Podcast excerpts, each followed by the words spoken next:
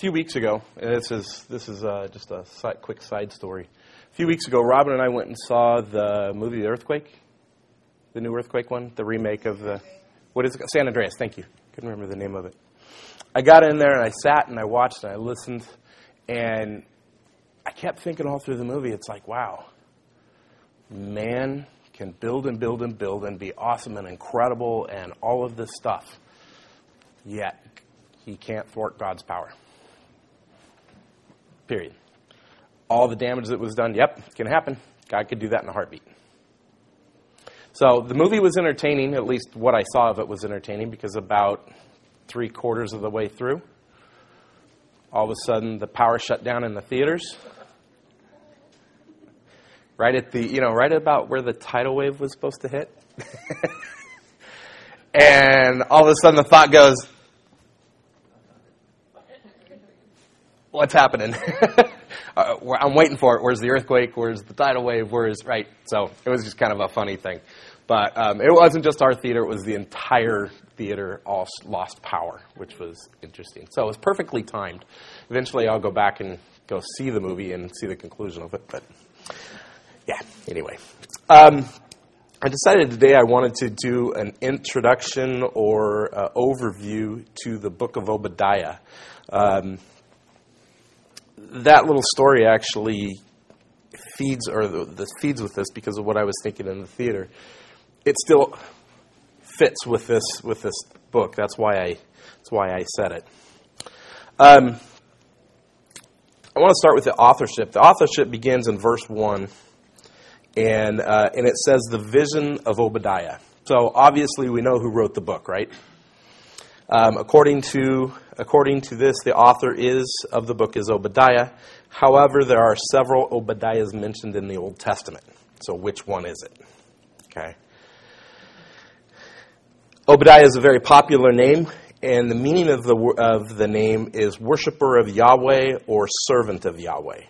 Um, for a parent to name their child uh, with this name, it reflects the parent's faith in God and their spiritual ambition for their child um, is scholars for scholars it is unclear to exactly which Obadiah is credited for writing the book, although the prophet Obadiah clearly wrote the book. Uh, the book was written, most scholars would agree that upon the date of the book was written, um, somewhere between, I think it was 892 BC to 300 BC. So it was written somewhere in that short amount of time um, is believed to be connected to the verse 12, which we'll cover. But it says this it talks about the day of their misfortune, the day of uh, the Jews' misfortune, the day of the Jews' destruction, or it also says in the day of the Jews or their distress. In other sources, it also is referred to as the great humiliation of Israel. Um, it appears to be a reference to the destruction of the temple during the Babylonian siege on Jerusalem. This siege began about 605 BC and ended approximately 586 BC. Uh, many scholars believe that the writing of Obadiah is believed to be after the siege and most likely during when the Jews were in the Babylonian captivity. Okay.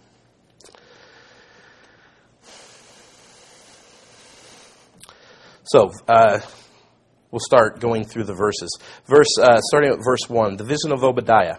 Thus says the Lord God concerning Edom We have heard a report from the Lord, and an envoy, or a proclamation, has been sent among the nations, saying, Arise and let us go against her for battle. Behold, I will make you small among the nations. You are greatly despised. The arrogance of your heart has deceived you you who live in the clefts of the rock, in the loftiness of the dwelling place, um, you who say in your heart, Who will bring me down to earth?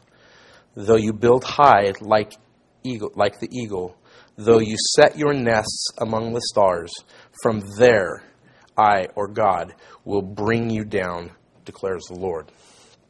The prophecy is clear concerning the country or people of Edom. It discusses a proclamation by God toward the destruction of the Edomite people. The passage describes the arrogance of the people, um, are the people group as shown in their hearts and displayed through their uh, lives and, and how they live. Verse 3 says the following Who say in their hearts? It says that specifically. Many times people think that they, um, they keep their thoughts, desires, pride, deceit hidden away from all. Right? As a therapist, initially when we meet with a patient, we have to accept what they're saying. We watch body behavior, we watch, uh, listen to the words that they're saying, and we have to generally think that they're saying the truth until we catch them otherwise because we don't know them. Okay, we don't know what's going on inside their hearts. We don't really even know what's going on inside their heads most of the time.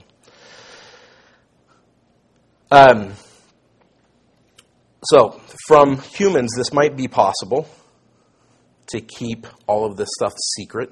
Okay, but from God, it is impossible um, to hide any of this.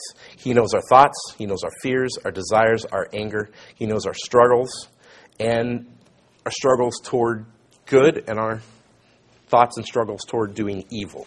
Okay, He knows all of that. And He knows where we're going to go and where we're going to stumble. And if we keep going, and if we're going to keep going down this path toward evil, or if we're going to keep stumbling and trying to do good in this process, He knows all of the outcome. The problem with the Edomite people was that their arrogance fooled them into thinking that they would escape God's judgment. The deception in their hearts kept them from turning to, um, from their sin against God and God's people. So we could easily fall into the same traps if we take our eyes off of what God wants us to be doing and if we take our eyes off of God. If pride begins to rule our hearts, down that path is going to be very easy to head. Um, a brief history of the Edomite people. I had uh, the Genesis passage read because it shows the etiology of the people group and the etiology of the struggle between the Edomites and the Jews. Okay?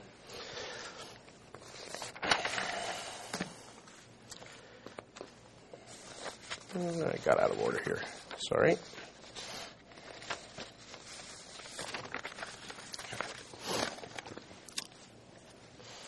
The Edomite people are in all actuality cousins to the Jews or the Israelites. The Jews and the Israelites are described, or, excuse me, are descended from the line of Abraham through Isaac and his son Jacob. Through Jacob came the twelve tribes of Israel, and then divided into the ten northern tribes known as of as Israel, and then the two southern tribes known as Judah. The ten tribes of Israel are known as the Israelites, and the two tribes of Judah are known as the Jews. Okay. The Edomites are also descended from Abraham through Isaac and his son Esau. From the beginning, these fraternal twins, and if you look at the description, they are twins. If you look at the description, they're different. So we know that they're fraternal twins versus identical twins. Not a big issue that's going to change the world, but it's interesting. Uh, but from the beginning, these twins brothers have troubles all the way from the beginning of the womb. In Genesis 25:19, their struggle began um, in the womb when Rebekah inquired of God why about what was going on. She was told that two nations were in her womb, and that the older, excuse me, will serve the younger.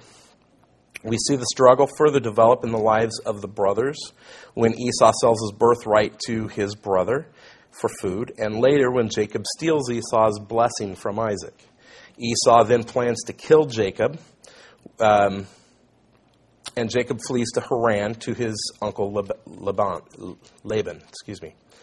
Eventually, it is Laban that uh, Jacob returns to when it is time to take a wife. While away, we know the story. He works many years for Rebecca, gets deceived, and ends up getting um, Leah.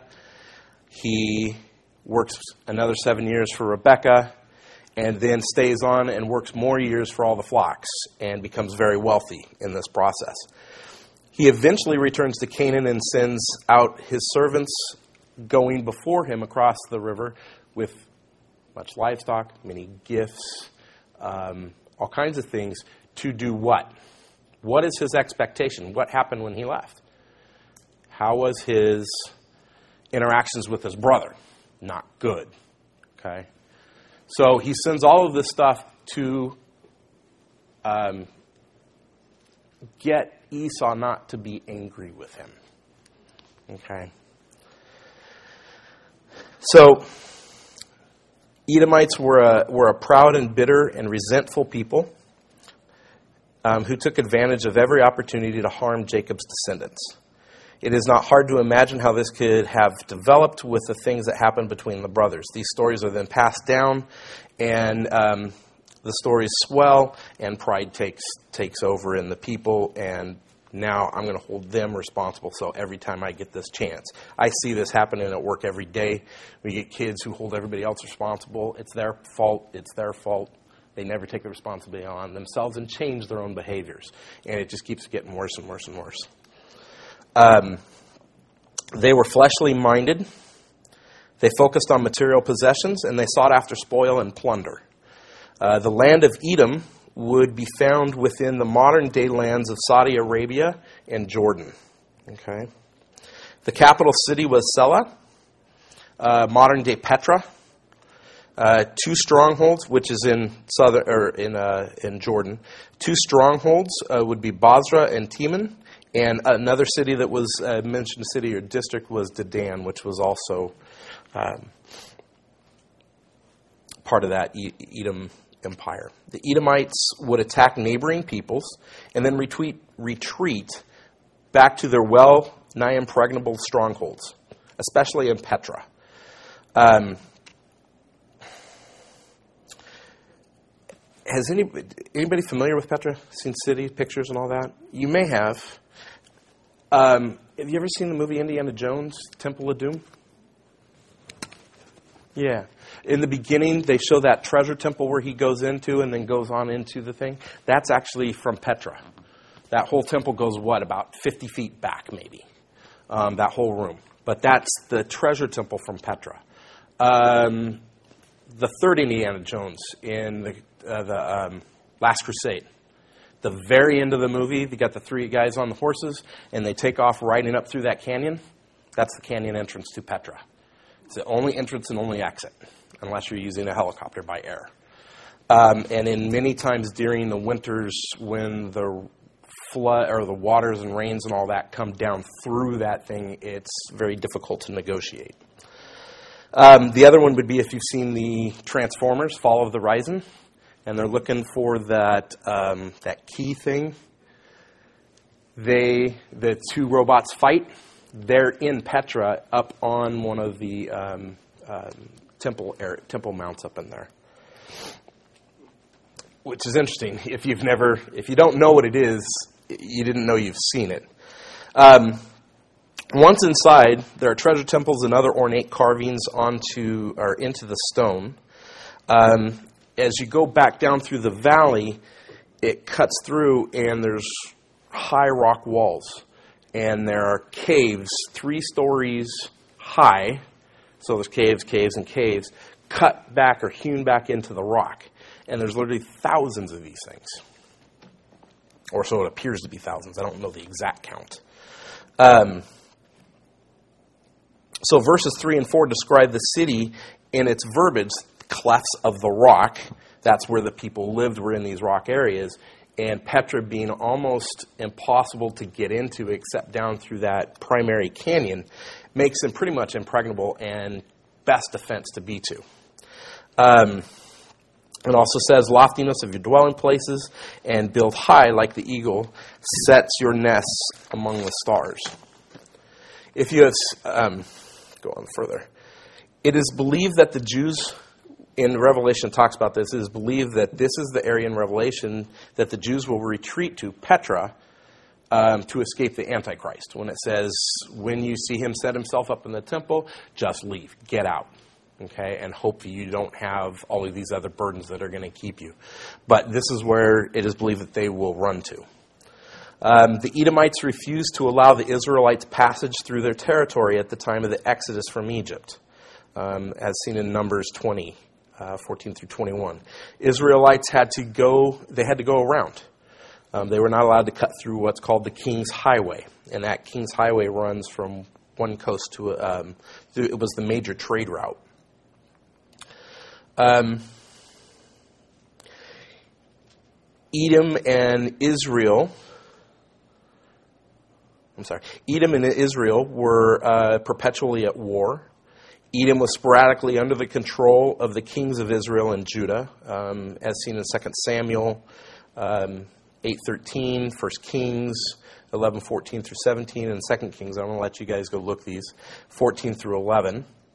Um, the fact that Edom was ruled by the kings of Israel, Judah, shows fulfillment of the prophecy when they were still in the womb. Jacob and Esau. Um, the older shall serve the younger. Okay? When Babylon invaded, Edom quickly surrendered and then assisted the Babylonians in the destruction of Jerusalem, as um, talked about in Lamentations and Ezekiel. The Edomites were left, um, the Edomites who were left after they were um, taken over uh, continued to be the enemies of the Jews throughout the rest of their days. Um, I'm going to go back down to verse 4 and through 9. Though you build high like the eagle, though you set your nest among the stars, from there I will bring you down, declares the Lord.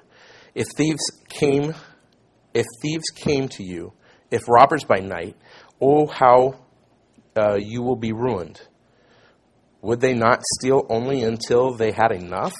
Meaning they're not going to take everything. If grape gatherers came to you, would they not leave some gleanings? Again, not going to take everything. Oh, how Esau will be ransacked and his hidden treasures um, searched out. All the men allied with you will send you forth to the, uh, to the border, and all the men at peace with you will deceive you and overpower you. They who eat your bread will set an ambush for you. There is no understanding in him. They uh, will I not on the day declares the Lord destroy wise men from Edom and understanding from the mountain of Esau. Uh, mountain of Esau was to apparently the highest mountain in the land of Edom. Um, then you, uh, your mighty men uh, will be dismayed, at, O Teman, so that everyone may be cut off from the mountain of Esau by slaughter. In verse 4, it says that you set your, uh, your nests among the stars. This would make it virtually impregnable to man's invasion of that time. Um, but God responds from there, I will bring you down. So, from the place where you think you cannot be touched, I will make it so that you can, uh, so that I will make it possible to reach you and destroy you. Um, verses 5 and 6 appear to give a comparison as to how, ser, um, how severe the Lord's judgment will fall upon the Edomites. It compares a thief who will um, take only till they have had enough, but not everything, or a grape gatherer will take not everything. But the Lord has declared that Edom will be completely destroyed. Keep that in mind. We'll talk about that in a little bit. Um, Verse 7 then discusses the, na- uh, the nations who Edom has allies with. They will break those treaties and not defend them anymore, defend their borders. Uh, the nations that Edom is at peace with, they'll break those treaties and they will attack them. Um, they will overthrow them. And then those who are within the country who they eat meals with and break bread and do all of those things, they will actually end up um, setting traps for them and turning against them and allowing, making it possible to allow the others to come in to assist in destroying the, uh, the country. Verses 8 and 9. So, pretty much, he's taken every possible thing away from them, meaning he is going to destroy them. Discuss the Lord, uh, verses 8 and 9 discusses the Lord destroying those who are seen as wise and the mighty men or warriors, um, they will be slaughtered. Okay? So there will be nobody able to protect. Edom will be overthrown and no longer be a nation, according to the Lord. Picking up at verse 10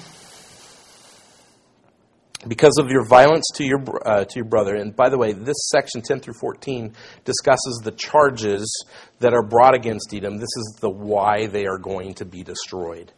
Um, because of the violence to your brother Jacob, you will be covered with shame, and you will be cut off forever. On the on the day that you stood aloof on the day that the strangers carried off his wealth and foreigners entered his gates and cast lots for Jerusalem. You too were um, as one of them. Do not gloat over your brother's day, the day of his misfortune, and do not rejoice over the, uh, the sons of Judah. In the day that, of their destruction, yes, do not boast. In the day of their distress, do not enter the gates of my people. In the day of their disaster, yes, you do not gloat over their calamity. In the day of their disaster, and do not uh, loot their wealth. And um, in the day of their disaster, do not stand at the fork of the road to cut down their fugitives, and do not imprison their uh, survivors in the day of their distress. And they did all of those things It says you really shouldn't be doing this. This is not what evil evil is to do these things. Not being evil or being um, good would be to not be doing those things. Not standing at the roads to cut down the people who are trying to escape. Not standing at the roads to um, put others into prison. Okay, so the charges were this: the violence they have done to their brother Jacob, continually, not just once, twice, but continually through generations for assisting the Babylons in destroying Jerusalem, this being the day of their distress um, when the temple was destroyed. Um, God was allowing judgment on the Jewish people. But the Edomites, instead of staying back and then coming back to try to help support in bringing them back, okay, they gloated they joined in the looting. They, um, as per what their Edomite pattern has been over the over the generations. Um, God may allow judgment in this temporal time and place for the purpose of correction. Um, for those he calls his people, we are not to rejoice in the judgment of others, but are to assist in the process of the restoration. And that's what Edom, Edom did not do. They helped cut down or kill those who were trying to escape and imprisoned those um, who survived. Um, it again follows their pattern of trying to take advantage of every opportunity to do evil unto the descendants of Jacob. Picking up at uh, verses 15 through 18, discusses the day of the Lord. For the day of the Lord draws near, um, on all the nations. As you have done it, will be done. This will be done to you. Your dealings will return on your own head, because just as you drank on my holy mountain, all the nations will drink continually. They will drink and swallow and become as if they had as if they had never existed. But on the mount on Mount Zion there will be those who escape, and it will be holy and the house of Jacob will possess their possessions. Then the house of Jacob will be a fire, and the house of Joseph a flame, and the house of Esau will be as stubble. And they will set, uh, excuse me, and they will set them on fire and consume them, so that there will be no survivor in the house of Esau, for the Lord has spoken. So God, um, God is the God over all nations, whether they acknowledge Him or not we have a lot of that going on still today. Okay? Um, doesn't matter whether they acknowledge it or not, what he says is going to happen. Um, the day of the Lord, or ultimately each nation and person will stand before the Lord in the, the day of the Lord. The day of the Lord is a reference to his judgment um, coming forth. He gives a warning to uh, that his judgment draws near on all nations and says as you have done, so shall it be done unto you, and your dealings or evil deeds will return upon your own head. Um, any survivors of Edom, the house of Jacob, whom you have done evil to, will now possess all of the Edomites' possessions, and there will be no survivor left in the house of Edom. And then it says, For the lotus, the Lord has spoken, meaning it's a done deal, there is no change, it's going to happen. Um, Malachi 1 2 through 5 talks about Edom being in ruins. Okay? So, this prophecy of the destruction of Edomites was fulfilled in, a progress, in progressive stages. Uh, my sense is that God allows this progression to ha- to give opportunity for people to turn from sin who are likely he knows because he knows the hearts who are likely to do that at some point but um, he also knows the ones who aren't such as sodom and gomorrah who became so evil that was it done gone okay so in fi- here's the progression. In 582 BC, the Babylonians invaded and nearly destroyed the Edomites, who were uh, who was left. Those who Edomites who were left continued to be the enemies of the Jews. Okay, they're still doing the same pattern. Cyrus, the king of Ju- uh, Judah, overcame them. After that, Judah Maccabees, uh, the hammer, how we get all of the um, events of Hanukkah this is the Judah Maccabees drove the um, Edomites out of southern Judah in 164 BC. John uh, Hyrcanus, who was the high priest and ruler of the Jewish nation from 135 BC to 104 BC, um, later forced the surviving Edomites to submit to circumcision and to accept Judaism. Um, the Edomites in the Greek or New Testament days now changed from Edomites to Idumeans, I D U M E A N S. In 63 BC, Romans, uh, the Romans placed in control of Judah the Herodian family. Um, so now we get Herod the Great of the Herodian family. Remember, Edomite. Um, he's the one that built Herod's temple, which is the temple that was used in Jesus' day. Herod the Great was also the individual who um, requested of the wise men to inform him where they found the baby Jesus so he could kill the baby Jesus. Okay? Again, what's the pattern? They're still doing evil to the, off, uh, the descendants of Jacob. Herod Agrippa, the grandson to Herod the Great, still the line of Edom, um, was king of Palestine under the Roman rule. This is the Herod to whom Pilate sent Jesus prior to his conviction. This is also the Herod that Jesus refused to speak to whatsoever. Um, and, and, that's seen in Luke. Um, in AD 70, with the destruction of Jerusalem and, and the Herod's temple by the Romans, the last of the Edomites were destroyed at that point. So that line of Esau is completely gone. So this fills the, uh, the prophecy of total destruction of the Edomites proclaimed by God, so that there will be no survivor in the house of Esau. Moving to verses 19 through 21. Then those of the Negev will possess the mountain of Esau, and those of Shephelah, the Palestinian plain, also possess the territory of Ephraim and the territory of Samaria, and Benjamin will possess Gilead. And um, this is showing you that the land of Edom is broken up amongst the other nations, including the house of Benjamin. Um, in 20, it says, And the exiles of this host of the sons of Israel are among the Canaanites as far as Zareph, Zareph Zarephath. Thank you. Um, and the exiles of Jerusalem who are um, in Sepharad will possess the cities of the Negev, which is just just north of that. It's the areas that would be moving up into Jordan. Um, the interesting thing about the, that the last one, the Sepharad, um, it is believed that they went into exile um, as far as modern day Spain. So that's how far they were taken and removed from their, um, their homeland. But they will be ter- returned, they will be restored, right?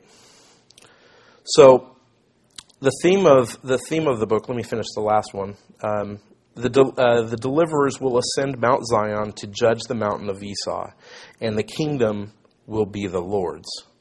So there is an, there is an overall theme sequence. I believe there's a sequence to the theme that is in this um, through Obadiah, although not specifically overt. And it is this Yahweh is a God who demands righteousness, from his people. Okay? Although he is long suffering, he will not always tolerate uh, behavior contrary to his revealed will. God gave the Torah to the Jews with the purpose of teaching it to all nations.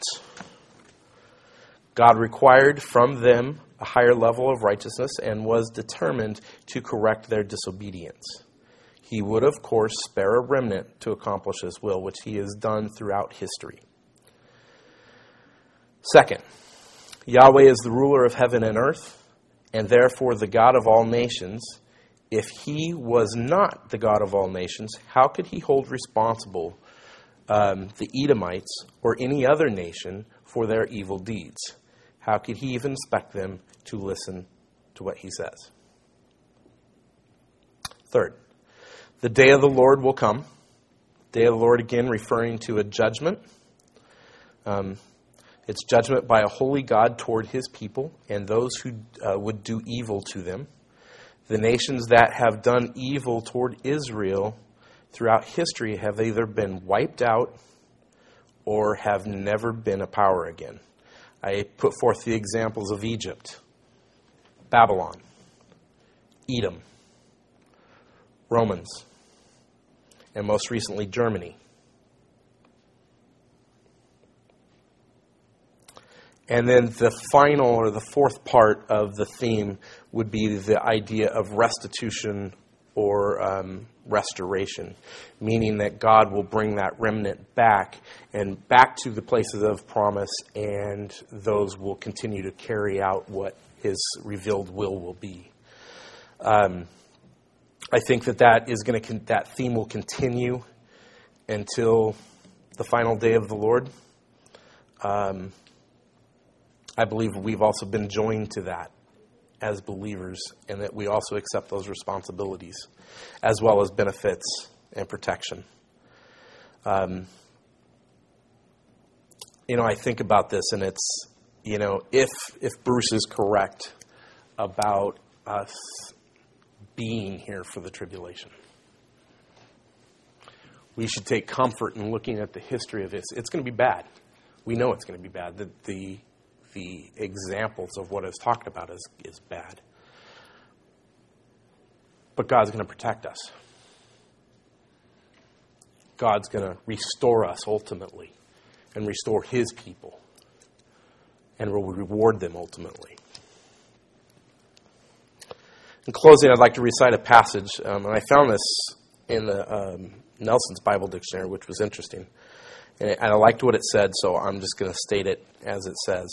And it says this The book of, of Obadiah makes it clear that God takes his promise, his promises to his covenant people seriously. He declared in the book of Genesis that he would bless the world through Abraham and his descendants. He also promised to protect his special people against any who would try to do them harm. This promise is affirmed in the book of Obadiah. God is determined to keep faith with his people in spite of their unworthiness and disobedience. In Genesis 12:3, it uh, states this, and this is not part of what they said. It states this: God speaking to Abraham, "I will bless those who bless you, and I will curse those who curse you," and He has. That has been His pattern, holding to His word. This statement was given to Abraham and his descendants. God has thus far been faithful to hold to do this. And I believe he will continue to hold to do this until his day has come. This book should also give us a sense of peace and hope and confidence that God holds to his plan, his promises, until they are completely fulfilled. It's a progression. Many times there's a progression that happens. This one was very specific and overt in the sense of how the progression happened. Let's pray.